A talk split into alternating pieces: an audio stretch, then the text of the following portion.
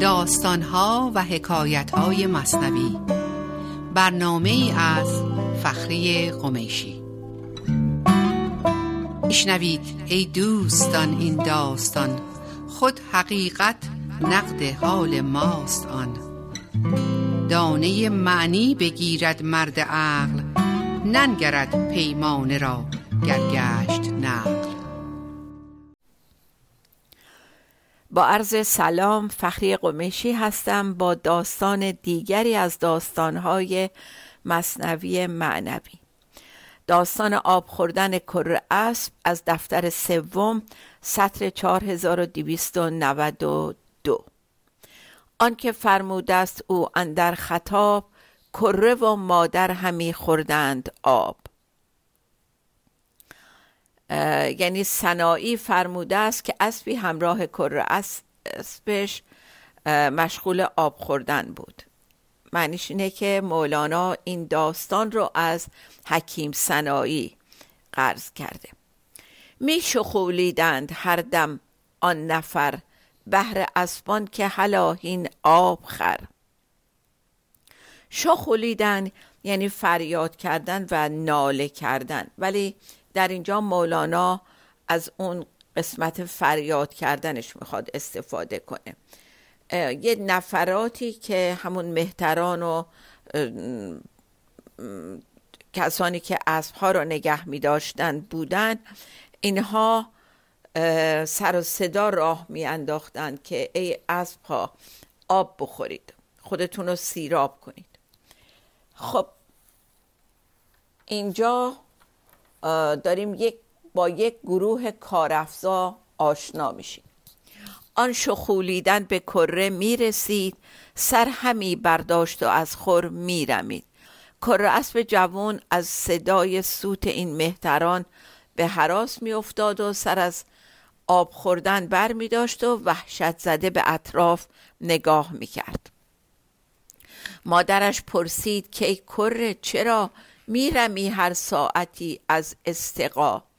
استقا از خانواده همین که شما خیلی براتون آشنا سقا میاد که هر چیزی که در رابطه با آب و آب خوردن و آب دادن و بیماری هایی که در اون راجع به آب خوردن بی انتها صحبت می شده همه از این کلم از این خانواده هستش. میگه چرا عزیزم دم بدم دست از آب خوردن بر میداری و میترسی و وحشت می‌کنی. گفت کره میشخولند این گروه. ز اتفاق بانگشان دارم شکو پس دلم میلرزد از جا می‌رود. ز اتفاق نعره خوفم می‌رسد. میگه که جواب میده که اینا وقتی دست جمعی سود می‌زنن و فریاد می‌کنن من دلم میلرزه و وحشت می‌کنم.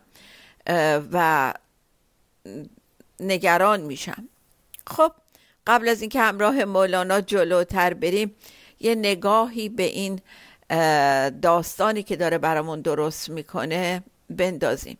به طور طبیعی اسب ها می‌دونن که چطور آب بخورن و چقدر بخورن. احتیاجی به یادآوری از طرف مهتران نبوده.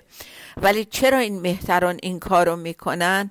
برای اینکه می‌خوان با تکرار این کار یک شرطی شدگی در اسباب به وجود بیارن که هی یادتون باشه ما هر وقت میگیم باید بخورین یا به قول خودمون هر وقت ما میگیم به ساز ما برخصین در حالی که اسبها به طور طبیعی این کار رو بلدن و احتیاجی به یادآوری اونها نیست. این همون جاست که داره میگه کار افزایانن اینها. حالا برگردیم به زندگی خودمون و دوباره نگاهی بندازیم به خودمون راجع به این داستان. یه هوشیاری برتر در نهاد هر انسانی هست که راه رو از چاه می‌تونه تشخیص بده. ولی وقتی اختیارش رو به دست یک نیروی دیگه یک کس دیگری میده که ما در طی این داستان ها اسمش رو گذاشتیم من ذهنی. وقتی اختیارش رو دست من ذهنیش میده و دنبال رو و مقلد اون میشه چیزی جز ضرر و گرفتاری و دردسر براش به وجود نمیاد. مادر کره از سرد و گرم چشیده و عاقله پس رو به کره خودش می‌کنه و میگه گفت مادر تا جهان بود است از این کار افزایان بودندن در زمین. مادر به کرش میگه تا دنیا بوده و هست یه سری افراد کارافزا وجود دارن. یعنی کسانی که کار بیخودی می‌کنن. کاری که اصلا لزومی برای انجامش نیست.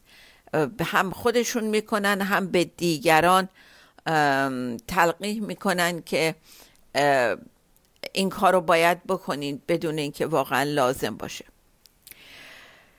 اصطلاح کارافزایان خیلی قابل تعمقه. این اصطلاحی که مولانا خودش ساخته و خیلی به ما می‌تونه یک هشدار بده که مبادا مبادا حواسمون باشه که ما جزو کارافزایان نشیم.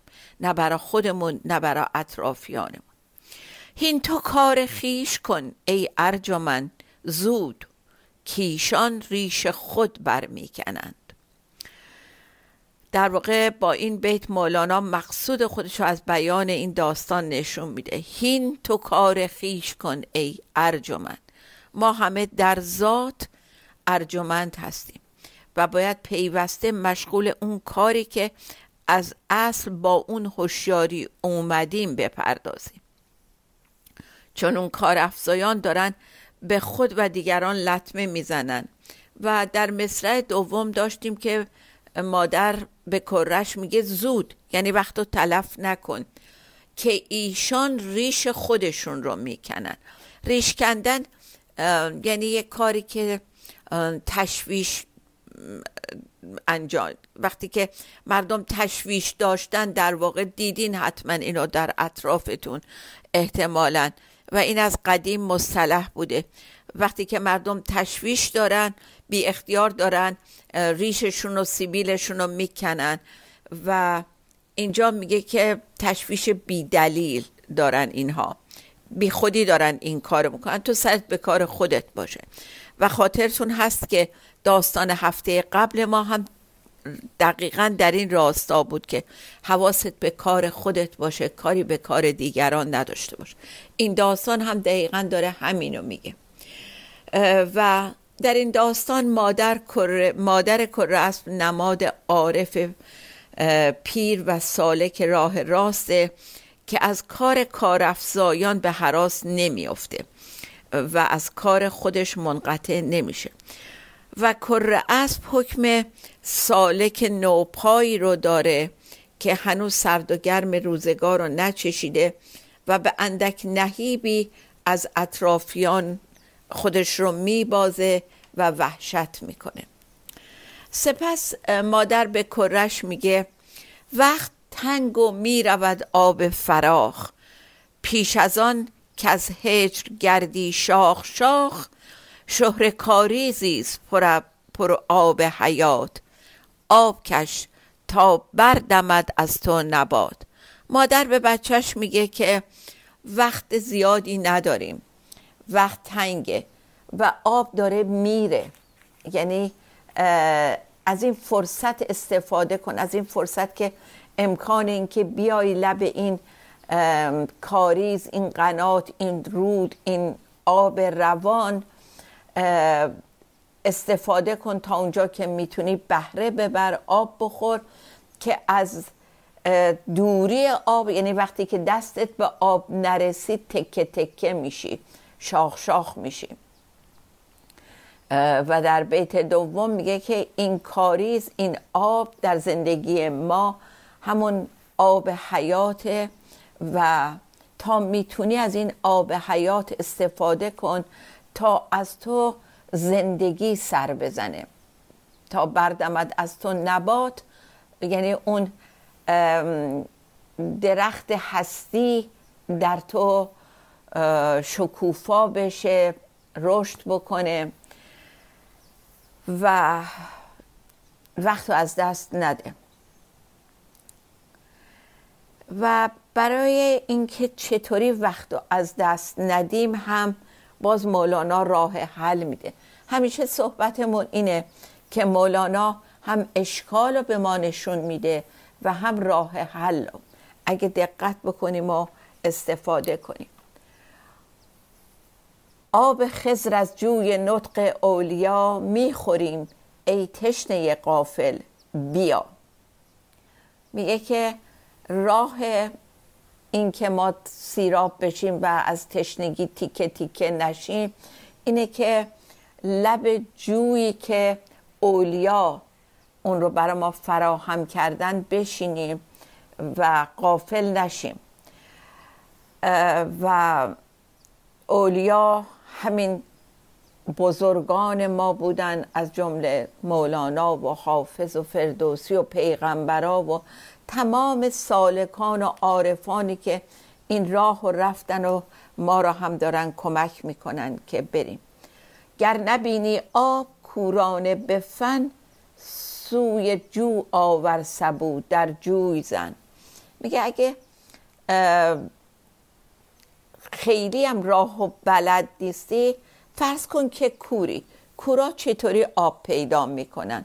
همینقدر که صدای حرکت آب رو میشنون خودشون رو به اون سمت می‌برن و سبو یا کوزشون رو به اون آب می‌زنن. چون شنیدی کن در این جو آب هست کور را تقلید باید کار بست.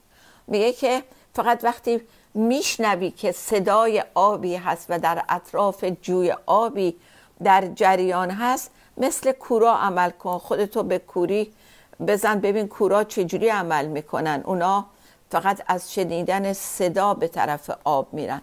تو هم برو و مشک تو به این جوب بزن و ازش استفاده کن. یعنی ما کافیه فقط حواسمون رو جمع کنیم که ببینیم در اطرافمون کجا صدای آب حیات از زبان اولیا میاد و دورشون جمع بشیم و از مواهبشون استفاده کنیم. فکر کنم یه تنفسی بگیریم و برگردیم برای بقیه این حکایت جالب. ببینیم مولانا دیگه چجوری داره راهنماییمون می‌کنه. با ما باشید.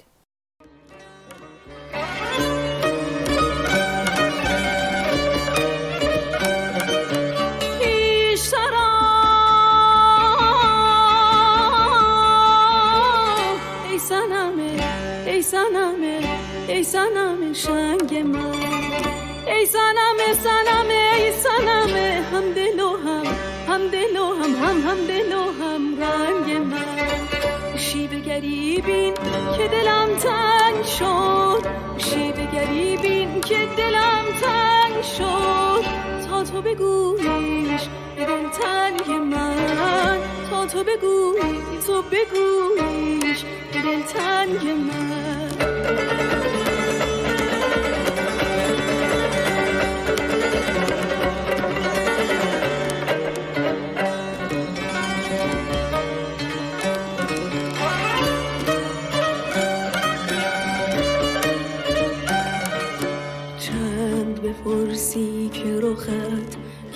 خد زد چیز از غم تو غم تو ای بوت بال رنگ من. جان مرا از تن من باز جان مرا از تن من باز تا برد جان من از جان من.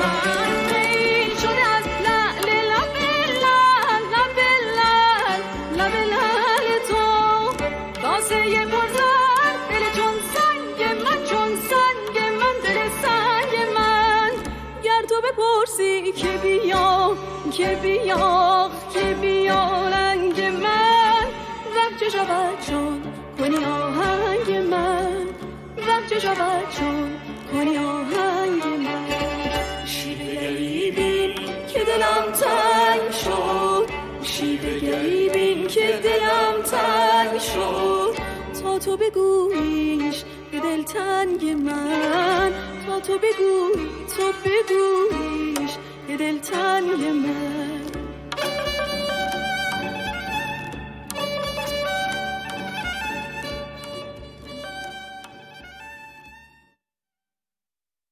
با عرض سلام مجدد برمیگردیم برای این حکایت جالب اسب و سوت زنان یه دو سه بیت دیگه براتون می‌خونم و بر بعد میرم سراغ یه داستان کوتاه دیگه ای در همین رابطه. گر نبیند کور آب جو ایان لیک داند چون سبو بیند گران که زجو اندر سبو آبی برفت که این سبو بود و گران شد زاب, زاب و زفت. میگه که کور اگه به ظاهر نمی‌بینه جوی آب رو ولی وقتی که سبوش توی جوب قرار گرفت و سنگین شد می‌فهمه که از آب پر شده. زفت یعنی سنگین. وقتی کوزش رو بلند می‌کنه می‌فهمه که آب پر شده توش. زان که هر بادی مرا در میرو بود باد می نر بایدم سقلم فزود. میگه وقتی که ما سبک و خالی بودیم مثل یک پرکاه مثل اونجاهایی که یادتونم گفت مثل یک خس این ور میشیم با وزش باد. حالا وقتی که پر بشیم درونمون پر محتوا بشه از پند اولیا سنگین میشیم و دیگه باد ما رو این ور نمی‌بره. در واقع میگه که اگر که ما با پیغام های این اولیاء الله این بزرگان آشنا نباشیم و مثل پرکاه باشیم هر ناراحتی و دردی می‌تونه ما را از جا بکنه. به قول معروف اگه به همون گفتن بالا چشمت ابروه ناراحت میشیم و به خودمون می‌گیریم. یه هفته قصه می‌خوریم و ناراحت میشیم که چرا این حرف رو به ما زدن چرا بچه هامون به همون سر نزدن؟ چرا فلانی دیگه به من تلفن نمی‌کنه؟ چرا سلام منو با بی محلی جواب داد یا چرا پایین مجلس نشوندنمون و تحویلمون نگرفتن؟ همه این مثال های خیلی خیلی پیش پا افتاده می‌تونه حال ظاهری ما را خراب بکنه برای اینکه ما سبک و بیوزن هستیم. بنابراین همه این راه ها برای اینه که خودمون رو پربار بکنیم با پیغام های بزرگان. یه داستان دیگه هست در همین دفتر سوم از بیت 4089 که اینم خیلی جالبه. در قدیم رسم بوده و حالا هم شاید هنوز یک جاهایی می‌دونین که در کشتزارها مترسک می‌گذارن که پرنده ها و حیواناتی مثل شغال و اینها نیان داخل کشتزار و محصول را از بین نبرن و نخورن. یک کار دیگه هم که در قدیم می‌کردن این بود که یک کودکی با یه تبل کوچولو و دو تا چوبک میشست و دائم تبل می‌زد تبل کوچیکش رو می‌زد. یه صدای ایجاد می‌کرد که هم پرنده ها رو بپرونه هم شغال و حیوانای دیگه وارد مزرعه نشن. کودکی کو حارس کشتی بودی تبلکی در دفع مرغان می‌زدی. تا رمیدی مرغ از آن تبلک ز کشت کشت از مرغان بد بی خوف گشت. میگه آره میشست و این تبلک کوچولوش رو هی می‌زد که مرغا بترسن و برن و کشتزار در امان بمونه از آسیب این پرنده ها و این حیوان ها خب از اون طرف باز یه داستانی رو شروع می‌کنه. میگه سلطان محمود هر وقت که به سفر می‌رفت حالا چه سفر برای جنگ بود چه برای سیاحت یا شکار یک رسمی داشت. ولی قبل از اینکه بگم اون رسم چیه این بیت رو براتون بخونم یه نکته جالبی تو این هست. چون که سلطان شاه محمود کریم برگذر زد آن طرف خیمه عظیم. تو مصرع اول میگه سلطان محمود شاه کریم. خب اول چرا اینجوری میگه؟ داره تعنه می‌زنه به سلطان محمود. داستان مهم شاهنامه را همه می‌دونین. شما بزرگان که وقتی سلطان محمود به فردوسی گفت شاهنامه رو شروع کنه گفت برای هر بیتی بهت یک دینار میدم. در حالی که وقتی که شاهنامه رو تموم کرد فردوسی و گذاشت جلوی سلطان محمود او خصاست کرد و زیر قولش زد و بابت هر بیت یک درهم داد که بسیار کمتر بود. حالا اینجا مولانا داره تنه می‌زنه به سلطان محمود میگه سلطان محمود کریم بخواد یادش بیاره که چه کردی با فردوسی. میگه وقتی سلطان محمود داشت از یک مسیری میگذشت در یک جایی خیمه زد. ایستادن و خیمه و خرگاه برپا کردن. اشتری بود کو بودی حمال کوس. بختی بود پیش رو همچون خروس. خب اون رسم این بود که گفتم رسمی داشت سلطان محمود. یک شطور بسیار قوی هیکل دو کوهانه سرخمو در جلوی لشکر شاه حرکت می‌کرد و بسیار قوی هیکل بود. و کوس یعنی یک چیز خیلی بزرگتر از تبل و بسیار سنگین بود و صدای خیلی عظیمی ازش بلند می‌شد وقتی میزدنش. دو تا کوس روی پشت این شطور قوی هیکل سوار می‌کردند و یک نفر اون بالا میشست و دائم روی این تبل بزرگ روی این کوس مینواخت و این صداش تا کیلومترها می‌رفت که خبر می‌داد مردم رو که لشکر سلطان محمود در این حوالی داره عبور می‌کنه. خب طبعا وقتی که خیمه و خرگاه زدن کوس را از روی پشت شطور برداشتن زمین گذاشتن و شطور رو آزاد کردن که خستگی در کنه و برای خودش حرکت بکنه.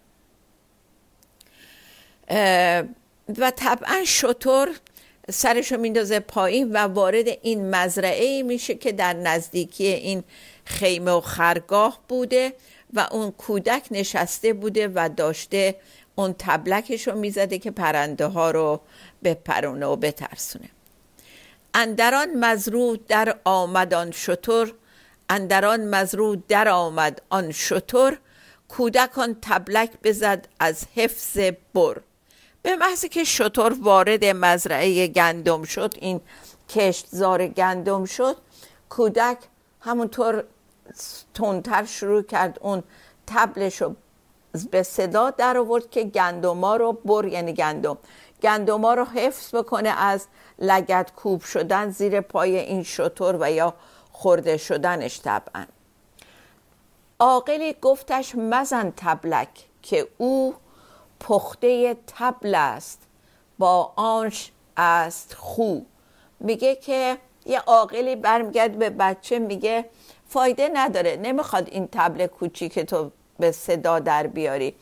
این شطور پخته شده صدای اون تبل یعنی صدای اون تبل تو گوششه. پیش او چه بود؟ تبورا که تو طفل. که کشد او تبل سلطان بیست کفل. میگه که این تبوراک هم همین یعنی این تبل کوچولو. پیش این شطور که صبح تا شب صدای اون کوس بسیار بزرگ تو گوشش بوده کفلم یه یعنی معادله. یعنی بیست برابر این تبلک تو اون کوس صدا داشته. و این شطور گوشش از اون صدا پره. بنابراین صدای این تبلک تون رو نمیترسونه. خب دیگه با این مثال متوجه شدیم که چه موقعی ما از صدای کارافزایان و سوت زنان و تبلک ها می ترسیم و چه موقع نمی ترسیم و به هم نمی ریزیم اگر که ما گوش سرمون پر از پند اولیا باشه. وقتی یک مشکلی یک اتفاقی تو زندگیمون میفته به هم نمیریزیم و از پا در نمیاییم. به قول معروف شطور سلطان بیدی نبود که از این بادها بلرزه. یا اون اسب مادر بیدی نبود که از اون بادها بلرزه. ای حریفان من از آنها نیستم که از خیالاتی در این ره بیستم. حالا مولانا خودش میفرماید اینو نتیجه گیری می‌کنه که من از این بیدهایی نیستم که از اون بادها بلرزم. من چو اسماعیلیانم بی حذر بل چو اسماعیل آزادم ز سر. من مثل فرقه اسماعیلیه بی باکم حتی از اون هم بالاتر. من خود اسماعیل هستم که بی ترس و محابا سر خودم و زیر تیغ معبود می‌گذارم. خب واقعا احتیاج به توضیح بیشتر نیست. ببینین که ما چطور می‌تونیم پخته بشیم تا اتفاقات زندگی ما رو به هم نریزه. چون شنیدی شرح بحر نیستی گوش دایم تا بر این بحر ایستی. این بیت از دفتر شیشم سطر 1466 که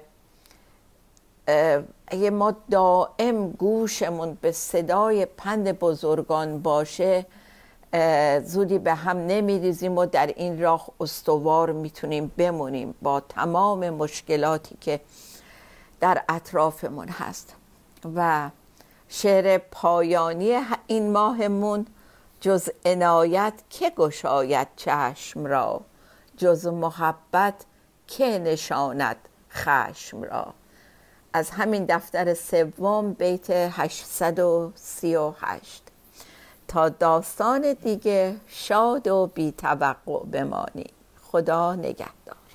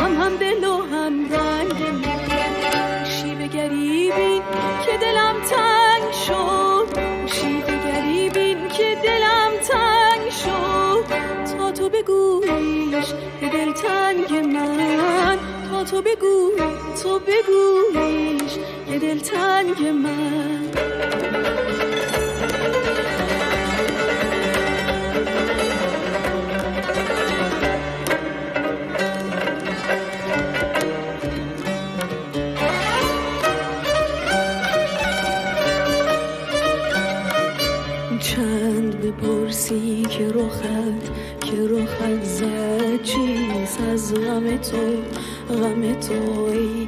بوت گل رنگ من. جان مرا از تن من باز کرد جان مرا از تن من باز کرد تا برد جان من از جان من از رنگ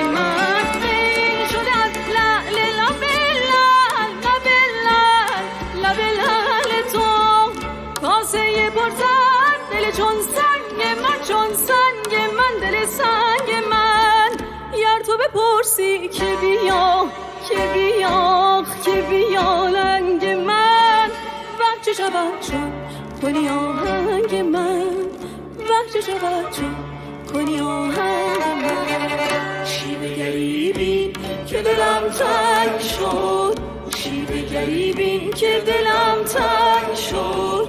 تا تو بگویش که دل تنگ من. تا تو بگوی تو بگویش که دل تنگ من